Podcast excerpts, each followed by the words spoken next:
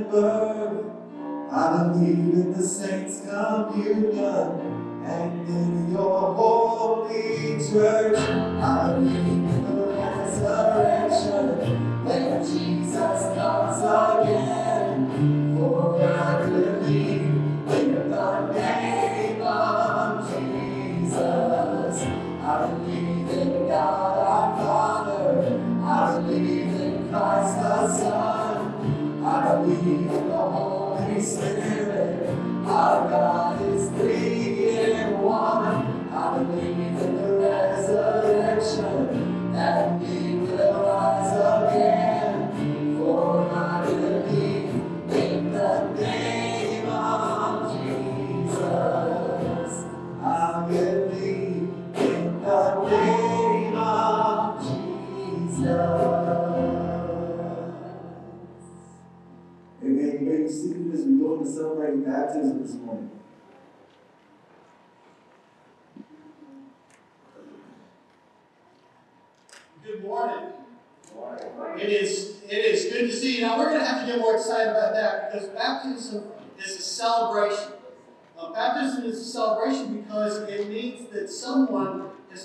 their life to Christ, it is following through and identifying with Jesus.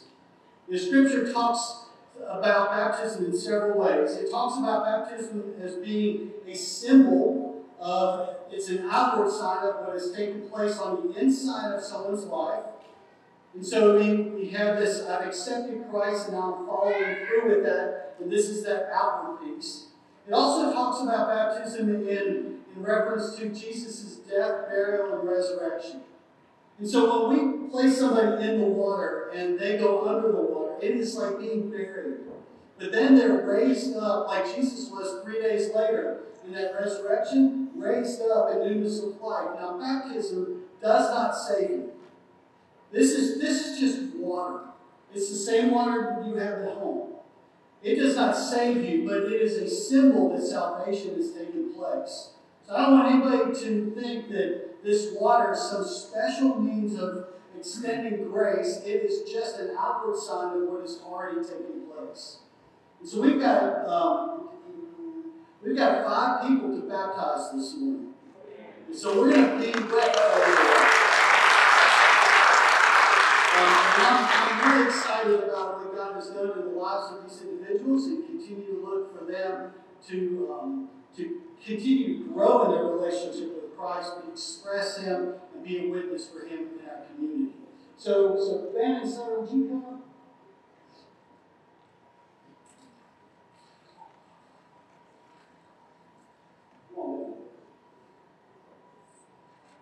Not, the water is not cold. Uh, it's not hot. So, so let me move around here. Uh, this is this is Ben, Ben Colstead, and, and Sutter is his son, and uh, and they come professing Christ. So Ben, let me ask you a question: Have you received Jesus Christ as your Lord and Savior? I have. And based on that profession, you know for certain that if you die today, you go to heaven. I do. Based on your profession of faith in Him, it's my privilege to baptize you in the name of the Father, Son, and Holy Spirit.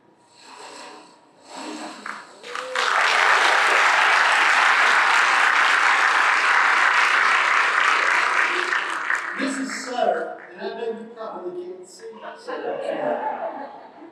And I think he wants to be seen. Um, so let me ask you the same questions. Have you asked Jesus in your life to be your Lord and Savior? And you know for certain that if you die today, you go to heaven to be with him. Okay, so I'm going to baptize you as my brother, but I also want to recognize the fact that Ben, is the father of the family, being the spiritual leader responsible for his family, has been baptized first. And, and so I want to recognize that. I also want to recognize that we have a children's ministry and a preschool ministry. I don't know that you were here during preschool, but a children's ministry that speaks Christ and truth into the life of these young people. So Sutter comes under that, and so with Pastor Isaiah, they get to learn about Christ and grow in Him. So Sutter, let me let me turn you this way, and based on the profession of faith, in the name of I baptize you as my brother in the name of the Father, Son, and Holy Spirit.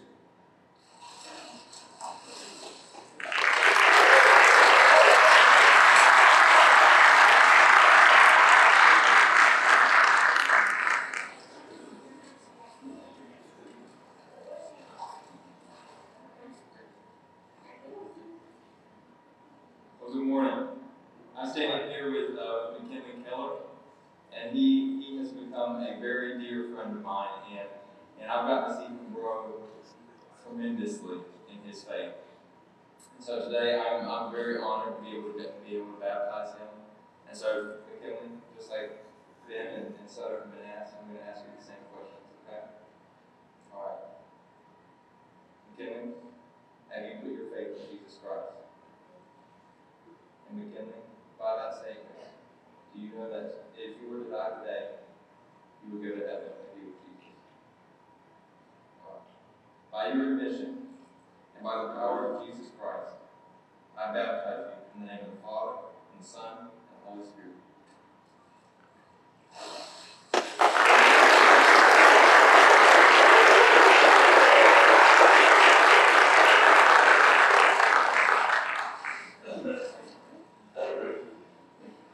Morning, everybody.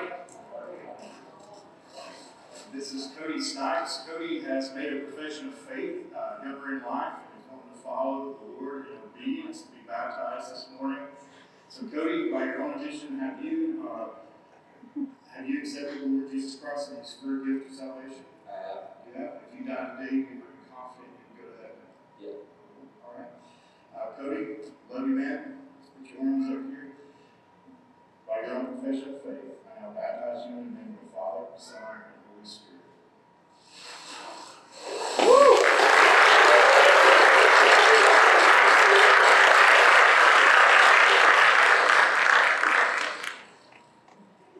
This guy here, we were telling a story earlier. Um, first time I got to know him, we were in a pool at Wet and Wild Water Park and talking.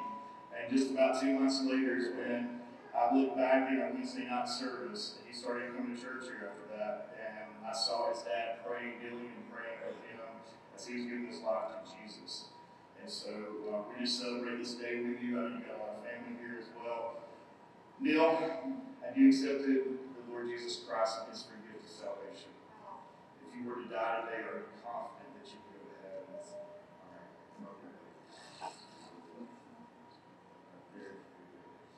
By your own admission, in the name of the Father, Son, and Holy Spirit.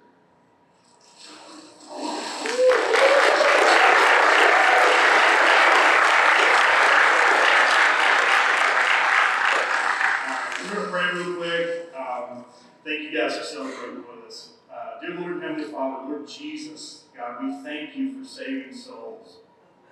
God, we thank you for the regeneration and for the new life, God. We celebrate that here today. God, I ask that if there's anyone that doesn't know you, is not confident that they have received the free gift of salvation and eternity in heaven, that God, this morning, Lord, that they would make that decision to follow you and that we'll be doing some more baptisms. So, God, we just invite your Holy Spirit into this service. We thank you for all that you do. In Jesus Christ's name we pray. Amen. An amazing way to celebrate this morning, to see God bringing people to faith in Him and them stepping out of obedience in baptism. I know today we have lots of guests and folks who are here um, to see their family members and friends and loved ones be baptized. And I just want to encourage you to check out um, our bulletins and there is an opportunity to get some information just so we can follow up with you, know if there are any ways that we can serve you or pray for you or help you move forward um, in your own faith personally. Um, when we become a follower of Jesus Christ, there are many things that God's Word says that we are in Him. And if you've never explored that, I want to encourage you, you can do a Google search that says Who am I in Christ, and it will give you a huge list of scripture after scripture that tells you how you were forgiven, how you were chosen, how you inherited His kingdom. But perhaps one of my favorite that sometimes I forget about is that um, as a believer and follower of Jesus Christ, I'm free. And many times we don't realize how enslaved to sin we become. Um, even as a believer, sometimes we allow ourselves to be shackled to that stuff. But here's what Jesus said uh, himself in John chapter 8. He says, if you, if you continue in my word, you really are my disciples. You will know the truth, and the truth will set you free. And then the folks that he's talking to, they say, but, but Jesus, we're descendants of Abraham. And we haven't been enslaved to anybody. They're like, we've never been a slave. I've never worn shackles. Had to serve anybody else. They didn't quite get what he meant about being a slave to our sin. And he went on to explain, he says, Truly I tell you, everyone who commits sin is a slave to sin. A slave does not remain in the household forever, but a son does remain forever. So if the Son, capital S, Jesus' Son, sets you free, then you are truly, really free. Amen. Let's sing and worship together. Who more than the highest king would welcome me? I was lost, but he brought me in. Oh, his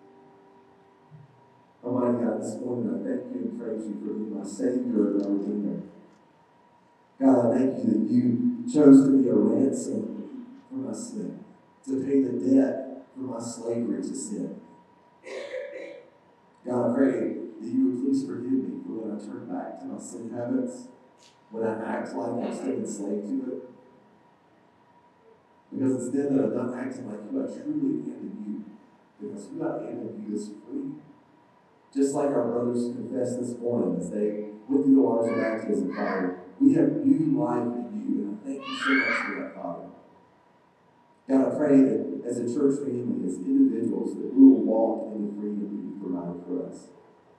God, we love you, and I pray in Jesus' name. Amen.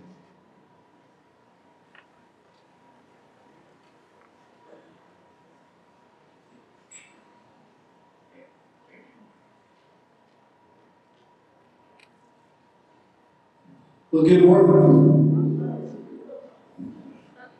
And are you awake?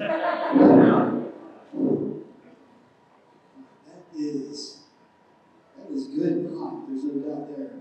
Um, it is good to see you from down here. Uh, I know that it's been a very interesting and different kind of morning as we started with baptism, and I uh, hope that you are as excited as I am about that and look forward to us doing that more often. Um, we're going to we've celebrated baptism. We're going to celebrate the Lord's Supper just a little bit. And I know you received those elements on the way in. Um, I wish I could tell you exactly how those work. They're all self contained. And so you, you kind of navigate that as we go. Uh, but we'll celebrate the Lord's Supper together uh, in this little different form because of COVID. Uh, we've done it that way. So uh, looking forward to us celebrating the Lord's Supper together as a church family for the first time in a while. You know, we've been. See if I can get that. I'm, I'm breathing a little heavy, and it's. I'm going up and downstairs to the baptistry and then back down to the office. Um, I, I forgot to train for that. So, so I'm still catching up a little bit. Know, we've been in COVID 19 for about six months. In fact, it was right at the, the middle of March when we stopped doing services in person, went online, and have sort of navigated that. Now, it's obviously they've been different as we've gone. Um, you know, whether it was from the living room or in here with an empty, empty sanctuary, uh, we've done several different things regarding that. And I know that if you're like me, um, uh, it's just been strange and difficult and hard to do. Uh, there are a lot of things that have changed. And, and I, like you, want things to be in some semblance of order so that I can seemingly, seemingly move on with my life. I mean, that's what I would desire, and I'm guessing you would want the same thing. You would want things to, to get back to normal. And this morning, what we're going to talk about, we're going to talk about two questions that the Israelites had. We're going to go back to the book of Exodus. We're going to start in chapter 19. We're going to end up in chapter 32, 33. So if you turn to Exodus 19, because they were asking the same questions that we would ask. There's essentially two questions that they are asking. Um, when will it end? You can identify with that, right? When will it end? And you can make it about COVID 19. You can make it about racial tension. You can make it about political strife and all those kind of things. But when will it end? So that's one question. The second question is what is God doing? Now, is he even aware? Is he awake? Is God paying attention? Does it matter to him about what's going on in the world around us? So we ask those two questions when will it end and what is God doing? So we ask those questions and we struggle with those questions. And when there is a void in that answer, then we don't understand. And so we strive and we push and we struggle and we question and we ask those kind of questions. Because it is natural for us to want to fill a void. And any kind of void. I mean, if you think about it, think about um, families where, where the father is not present in the family. So what do we say is needed? We say the father is needed in that particular family because there is something about the biblical nature of marriage where a husband and a wife are together and there's children there's a learning environment that is the perfect environment that God created. So we say when the Father is missing, there is a voice. We want the Father to be in that picture. Or sometimes a surrogate in that, in that place. So that's, that's possible. And then there's uh, politics without transparency. We would want transparency in what we see. And you can watch the news, and it really doesn't matter what channel you watch, but you're going to watch that and you're going to say, I only believe this percentage of what is being shared. And there's a part of which you go, I'm not sure I believe that. I'm not sure I believe this. You know, whatever it is, depending on what channel you watch, there's stuff that you cannot believe just about everywhere. And I, I just want to say, just as a caveat to this, we're going to be voting very soon on um, presidents and governors and senators and all those kind of things. And I want to remind you of a couple of things. You have a responsibility to vote. That's your responsibility as a citizen of this country. Secondly, your vote is dependent on what Scripture says, not on what is personally comfortable to you. So hear me very clearly. When we talk about abortion, we're talking about murder, whether you agree with pro-choice or pro-life. I don't, I don't even care where you go on that. Uh, well, I do, but, but that's not where the decision is. The decision is, what does God say about human life? Does God say it is wrong to murder someone? Is it, does Psalm 139 say, I knit you together in my mother's womb? And God was part of that process of developing you as a creature, as a human being. So vote accordingly on that. We can talk about sovereignty of a nation. I don't ever see Jesus in Scripture talking about the, the disintegration or the elimination of the sovereignty of a nation. So he's, he's very much about, and if you look all the way through, and we're going to talk about it a little bit even in this section of Scripture today, that the Israelites were a chosen people, and God was taking them to a particular land. And when they got there, when they were to arrive, they were to drive everybody else out. I mean, that was God's plan. It wasn't so that it could be uncomfortable for those he was driving out is because God called them to be a nation that would show who he is. There was this sovereignty there. Now, granted, we are not the Israelites. And it's a different situation. But there's no disintegration of sovereignty within God's economy. And then law is the other thing that's in here. And then personal responsibility. We have a responsibility to do all those things. And so when we talk about politics and transparency, we need to vote our conviction according to Scripture, not our conviction according to personal desire. And the other place where there is, it's natural to fill a void is when there are problems. Anytime there's a problem, the, the void is who can I blame for this problem? And so we go down that road, and there's actually a widening gap within our churches of those that are committed to church and committed to Christ there, and those that are not. So there's a widening gap. David Kinnaman said it this way. He works for Barna as part of that group. He said millions of young Christians admit that they've been frustrated with their faith because listen to this. This is what it says. God seems missing from my experience at church. That's an indictment. That's an indictment on the church that is too wrapped up in itself to proclaim Christ in a way that shows that God is still in the miracle working business.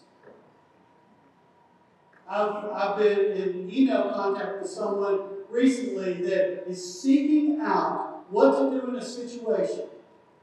And, and it's, a, it's been a, a long typed process. But it's somebody that is seeking God. And what I would want that person to see when they walk in this place and been part of this family, I would want them to see God at work in our lives, not just a building full of people that seem to get along socially. I want them to see God at work.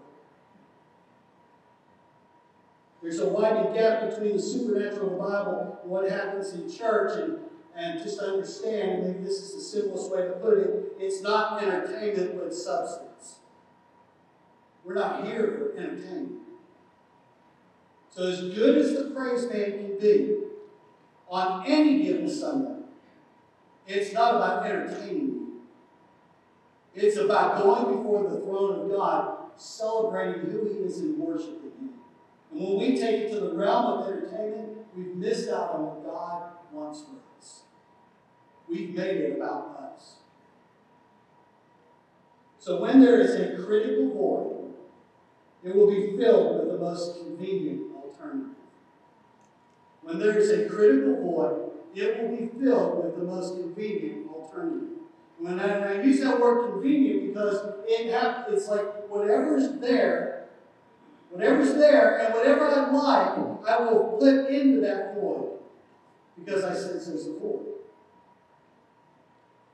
Our challenge is to resist the urge to fill the void with cheap, ineffective, and potentially harmful substitutes.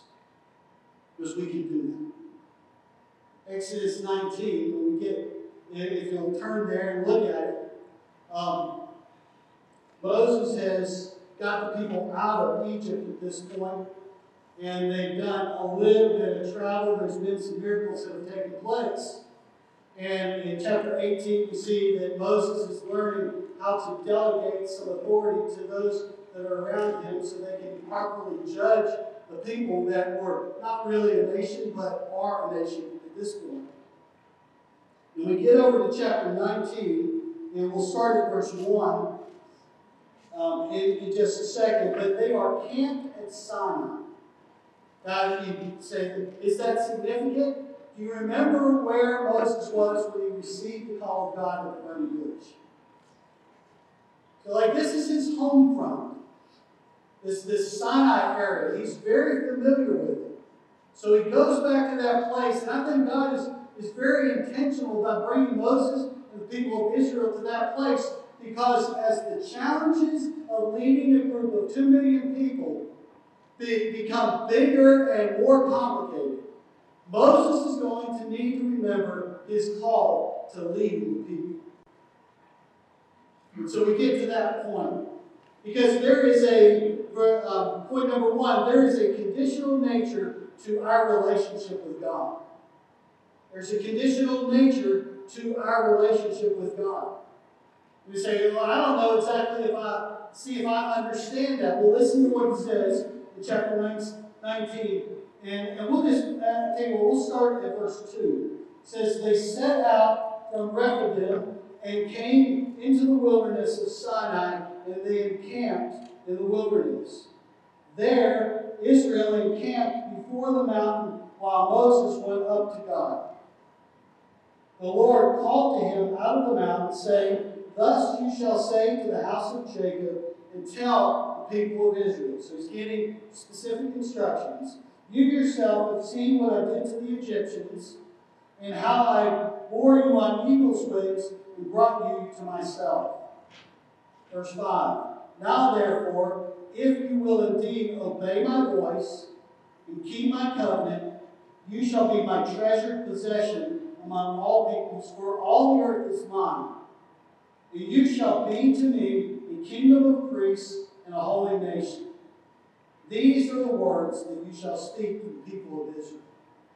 So see what, what God is telling them. Look, look at what it says. I bore you on eagle's wings. That's the idea of care and, and working with them and comforting them and bringing them out and, and protecting them. And then part of that conditional relational um, agreement between God and man is this idea of obeying his voice and keeping his covenant. It's a prescription for health. When we listen to God and do what he asks us to do, God protects and works in our lives.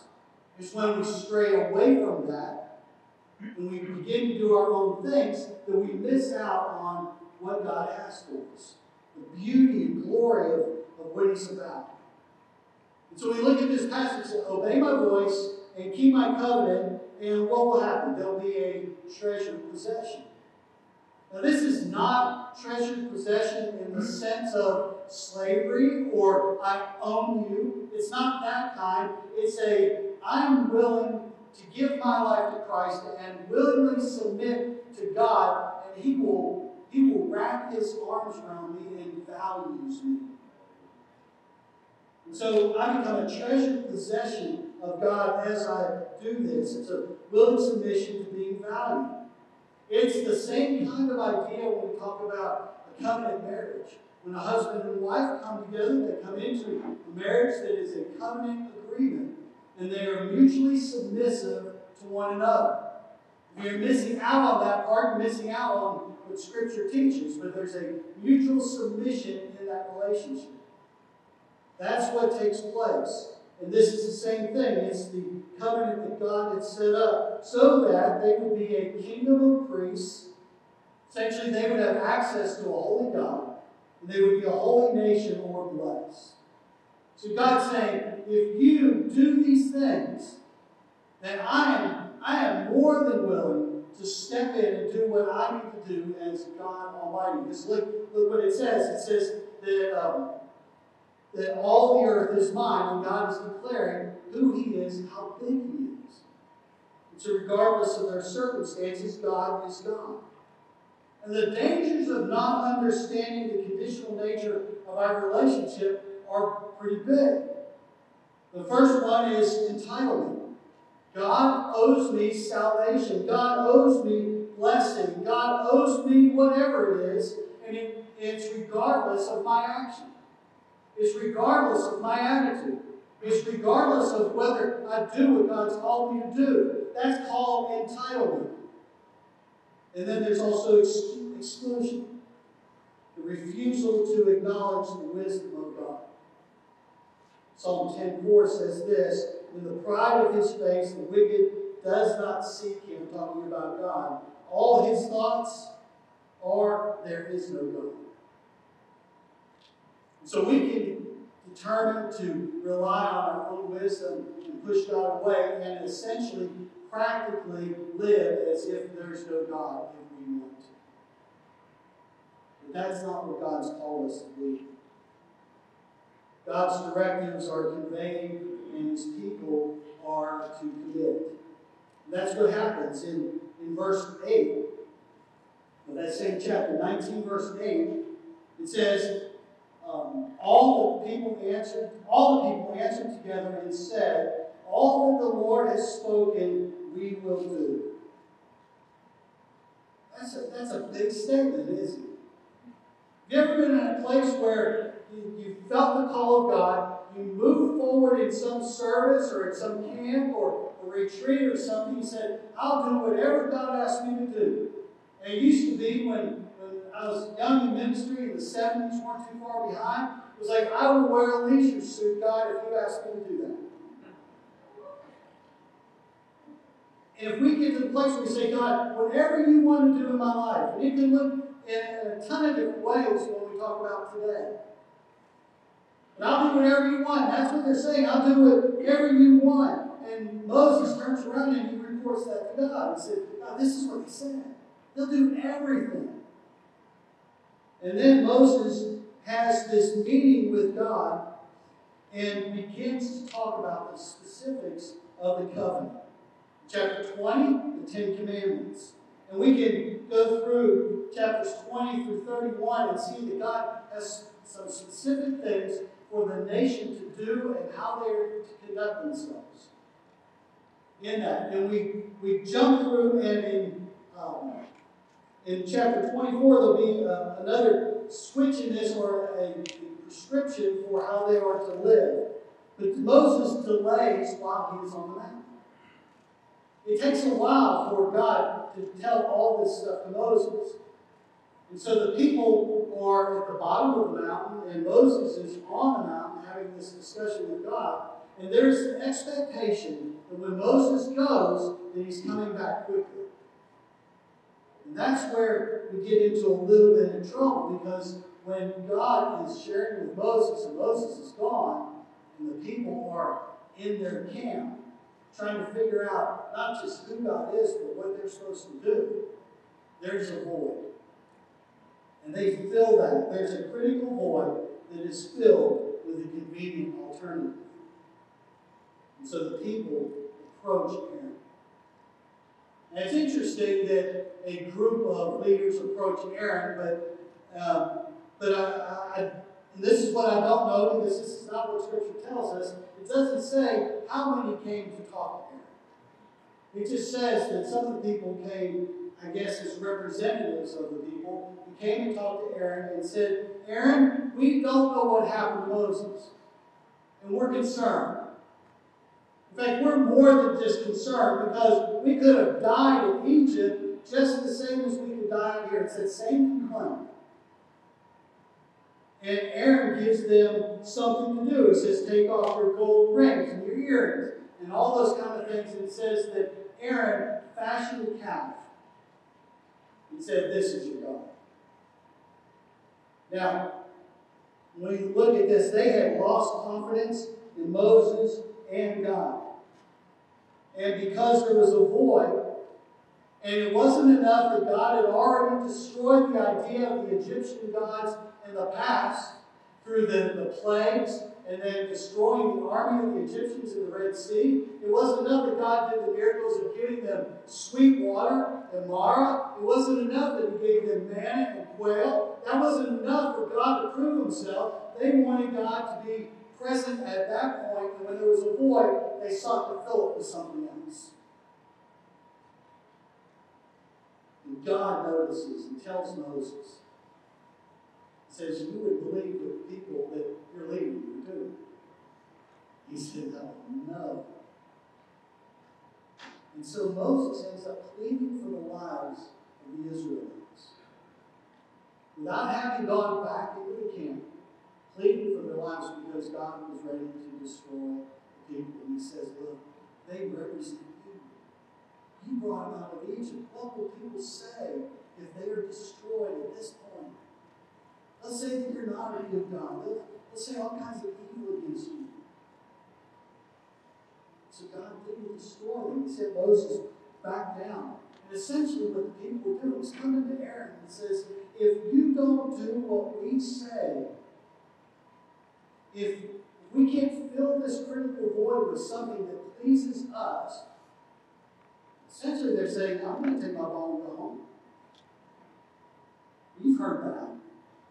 If I don't get my way, I'm going to do this. And it becomes a threat. Now, now granted, Aaron was complicit in this. As he listened to it, he, he dealt with it, but also gave into it.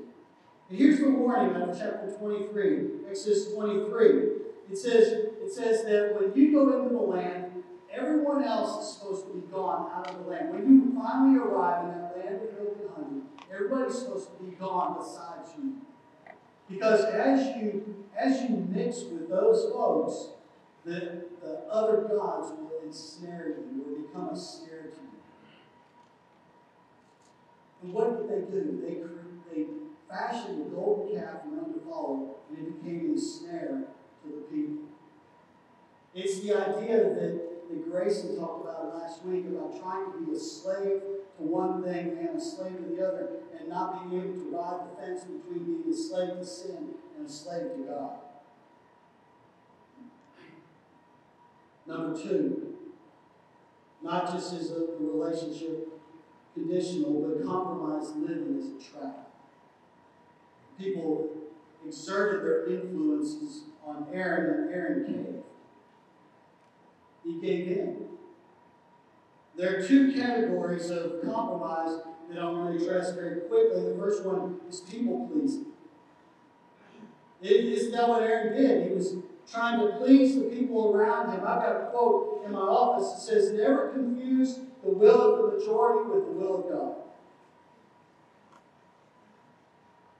Truthfully, leaders can be susceptible and vulnerable to this when they begin comparing circumstances. And I will just be very blunt. Every single church in our nation is dealing with COVID in a different way. And every single church in America is unique in its makeup. If it weren't, we would have one single church and one single leader, and that will be the end of it. But God has given each church a particular personality, a particular character, and a particular mission on which it must uh, mission in which it must pursue. We are unique. And so I cannot compare our response to COVID with the church that's 5, 10, 15, or 50, 500 miles away. I cannot do that. When I begin to do that, I'm starting to look to see what people I can please in leading. And no, no leader worth his salt needs to be doing that. Certainly, we can learn from other churches. But we are not here to copy somebody else or to re- even respond to COVID the same way somebody else did. Essentially, our schedule is going to be our schedule. And my heart has been to protect the congregation of Ebenezer from health issues. Whether you like it or not, because I know that there are is a wide range of opinions in this room about coming to the building, not coming to the building, wearing masks, not wearing masks. And when we are not on the same page with that, in practical terms, we put everybody's health at risk. But when we are not on the same page in, in that in unity of heart and, and mission, then we put the mission of God at risk. What does it do? What good does it do if we decide, hey, we're not going to adhere to this particular idea that, that is out there that we're trying to do as a congregation, and yet somebody gets sick and, and infects and we have to shut everything down? What good does that do? Our, our goal is to open up and be open completely, but we do that in a slow way, not in a people pleasing way.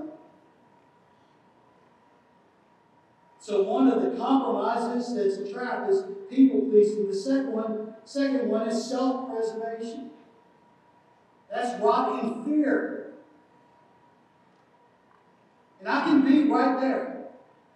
What happens if I don't make this decision? What person, persons, family, or group of families is going to leave the church because I'm not measuring up in my decisions to what they want? I've already told you that it's a very difficult situation, and you know that from your heart and in your home. That none of this is easy. And yet, I've heard those kind of things. What happens if we do this? They won't come back.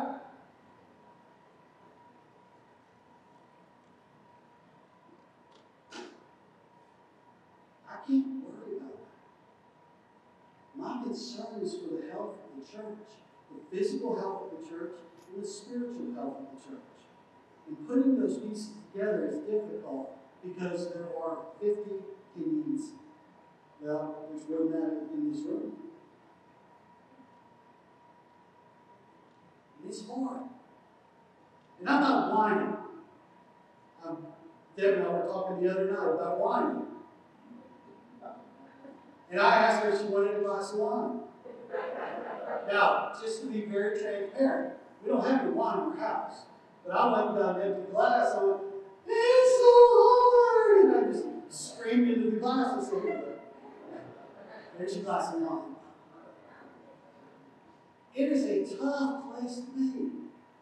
And it's a tough place for us to be as a church, but if we're going to be unified in this, in what God has called us to do, we've got to not be in the place where we're seeking to be pleased of ourselves or creating fear within the congregation.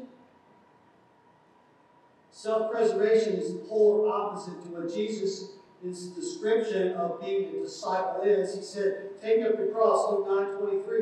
Take up your cross and follow me. Listen to the way that Aaron responded back to Moses. Now, we know that he said, Give me all your gold, he fashioned the calf. But listen to how he said it in Exodus 32 24. So I said to the people, this is Aaron telling Moses what happened. Let any of you who have who have gold take it off. So they gave it to me and I threw it into the fire, and out came this calf. Yeah, scripture is full of hilarious stories and hilarious phrasing, and this is one of them. I just took the gold, and I threw it in, and out popped this calf. That's the craziest thing I've ever heard. And yet that was Aaron's that was Aaron's explanation of why the people were where they were. To compromised it. Compromised living cheapens grace. It abuses the mercy that God has bestowed on us. Compromised living also weakens the gospel. It becomes a pale version of what is meant to be, be vibrant. Moses pleads for God's continued presence because of the value of being distinctly His. Exodus 33, chapter, verses 15 and 16. Moses said, He said to him, If your presence, this is Moses talking to God, if your presence will not go with me, do not bring us up to here. For how shall it be known that I have found faith in your sight, and I your people? Is it not in going with us, so that we are distinct, I and your people, from every other people on the face of the earth? We are a distinct group of people. Our church is to be distinct in its relationship to God. Uh, we don't have membership as part of a church because we are a social club with entry fees, annual dues, and quaint gatherings to impress people. That's not why we exist. We exist and have membership because we are distinct, bought with the blood of Jesus Christ. Our entry fee is surrender salvation through Christ, Ephesians 2 8 and 9. Our annual dues essentially is daily surrender, daily follow me. We gather because it's a place and a time for the corporate body to worship and lift up God's name, find comfort, and not comparison. We're subject to having less patience with God when we don't see movement. So when there is a critical void, it will be filled with the most convenient alternative. And we must resist the urge to be filled with God's, or fill the void with God's substitutes. So what do you do? Because even knowledge of God can be a substitute. So what do you do? Simply develop spiritual disciplines. It's the step. We give you four things that this relates to, and I understand that they're called disciplines because they are hard. They're not called disciplines because they're fun or super easy. But here's four disciplines. First one is to spend time in God's Word. Our children and youth have quiet times along with their parents, and it is a set time to spend time with God. The only way you get to know the character of God that's in charge of everything is to spend time in His Word, because in His Word is His specific expression of who He is.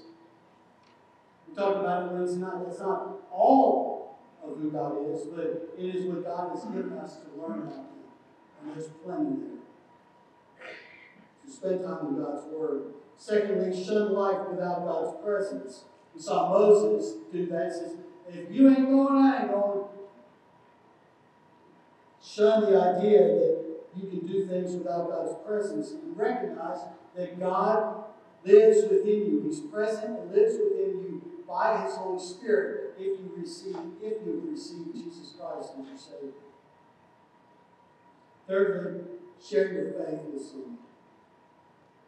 There's a large percentage of the church, and I'm talking about the bigger church, that says they're saved but has never shared their faith with someone else. I don't know if you've ever done that.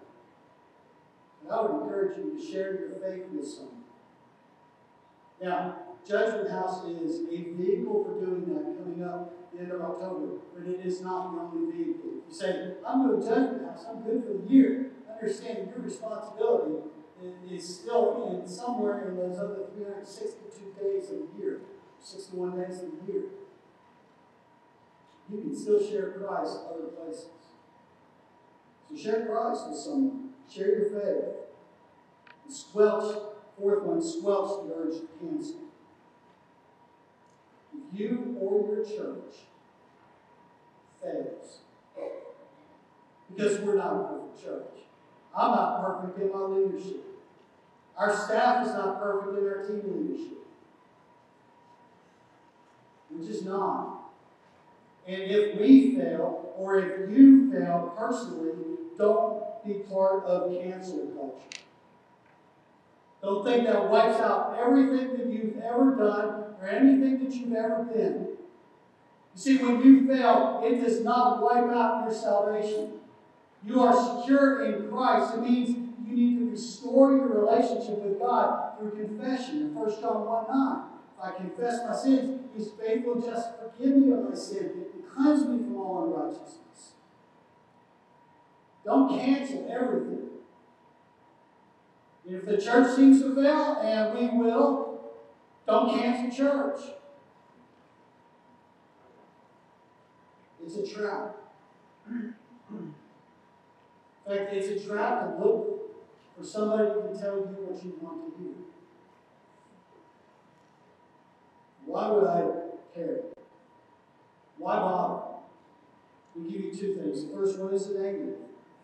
Send to the, to the mindset of cancel, cancel culture or heading down that direction with your attitude will injure your joy.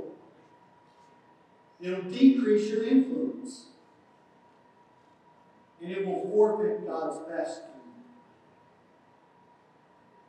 God had a plan for the Israelites, and He wanted them to obey His commands and keep His covenant. God has a plan for us.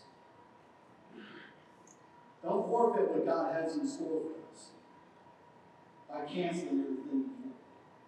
Second thing is the positive. Your life is meant to be rich and bring glory to God. You know, Moses' argument was that the people around Israel would see the God of Israel because they were committed to Him. And we can for our community and our region.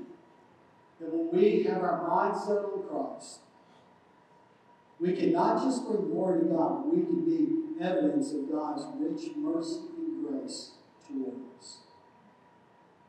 This morning, we're going to celebrate the Lord's Supper. And it is a picture of God's grace and mercy.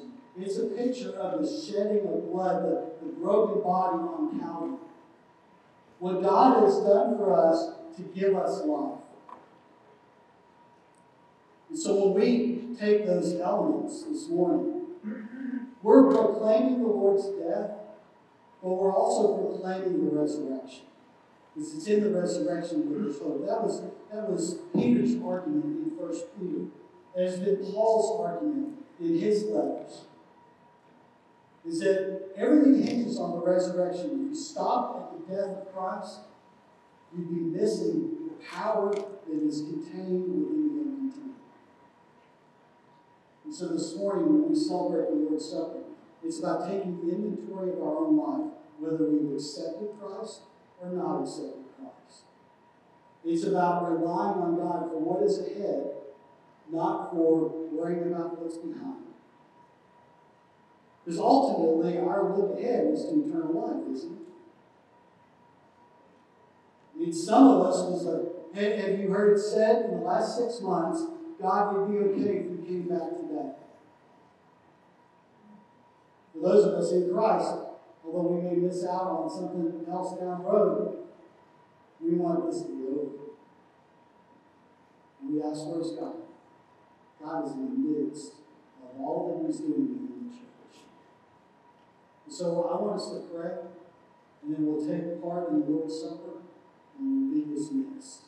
And when we're dismissed, I'm going to ask that you would take the, the cup and the, wrapper and those kind of things and take it to the back and throw it away. That will just help in the transition before next service. But this is our chance as a church family to come to the table together, celebrate the mercy and the grace of God. Physically. Let's pray. Father, I thank you for your love for us, your mercy, your grace.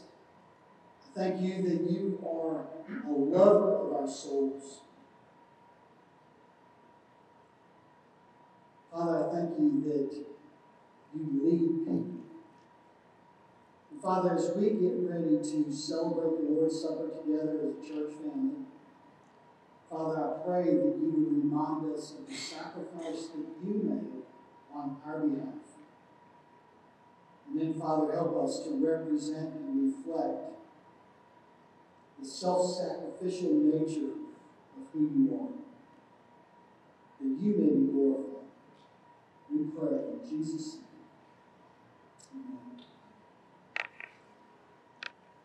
In 1 Corinthians chapter 11, Paul writes this to the Corinthian church, and it was a church that was um, in many ways at odds with one another. Uh, they fought and argued and talked about gifts, and, and even that had an, an air of competition to it. But in chapter 11, Paul writes this For I received from the Lord what I also delivered to, delivered to you. That the Lord Jesus, on the night he was betrayed, took bread. And when he had given thanks, he broke it and said, This is my body, which is for you. Do this in remembrance of me. So as you do, remember the body that was sacrificed on your behalf. Let's go ahead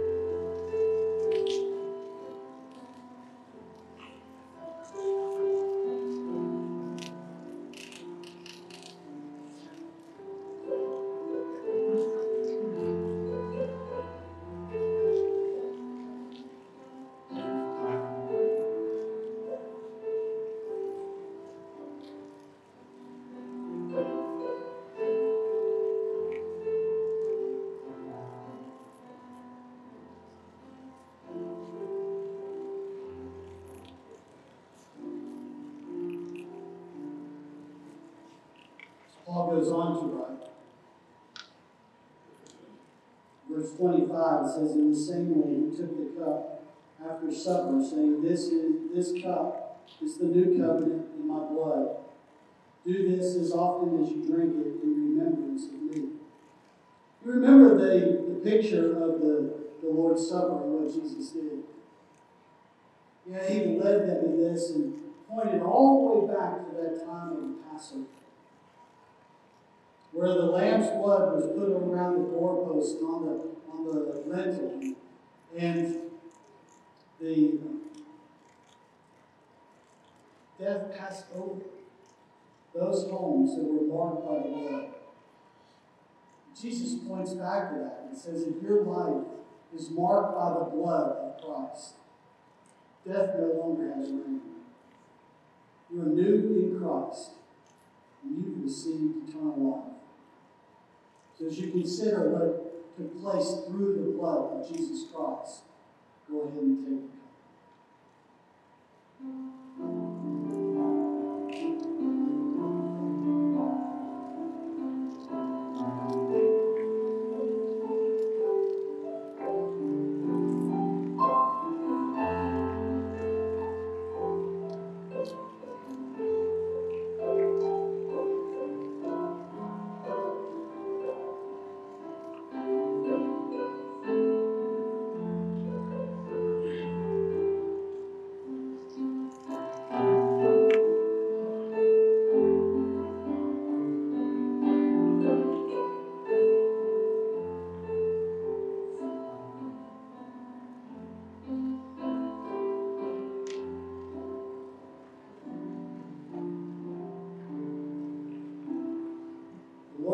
special.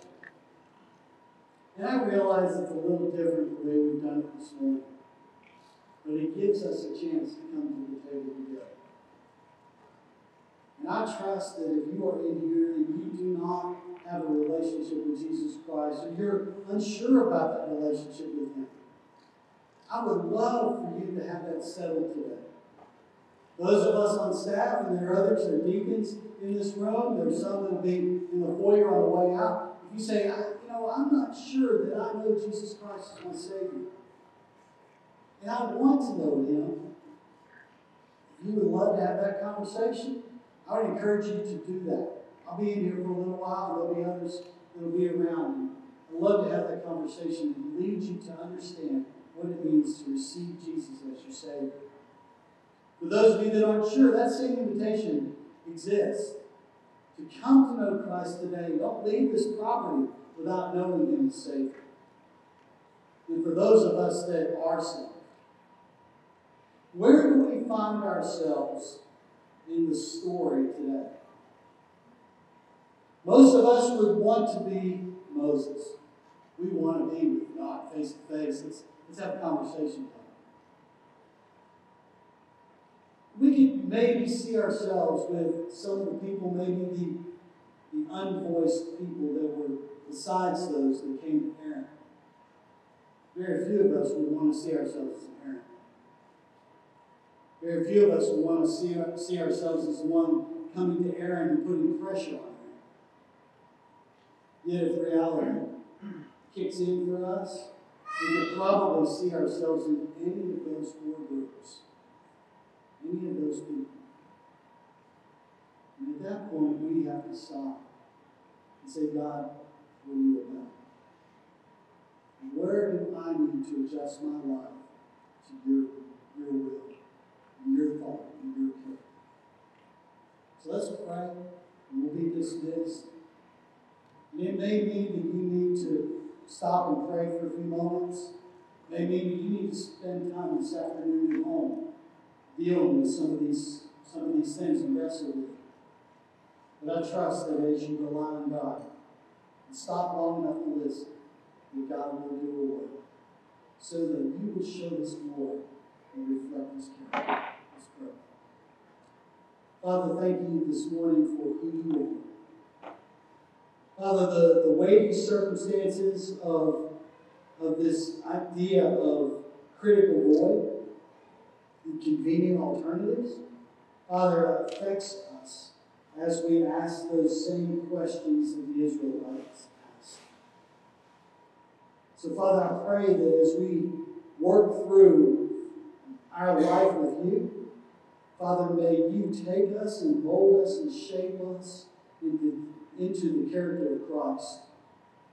That we may be a clear reflection of who you are to those around us, whether they be in our household or in our community. And out of that, uh, we pray that you would be glorified. We pray these things in the mighty name of our Savior, Jesus. Amen. Guys, thanks for being here this morning, and, uh, and I'll see you in about a minute.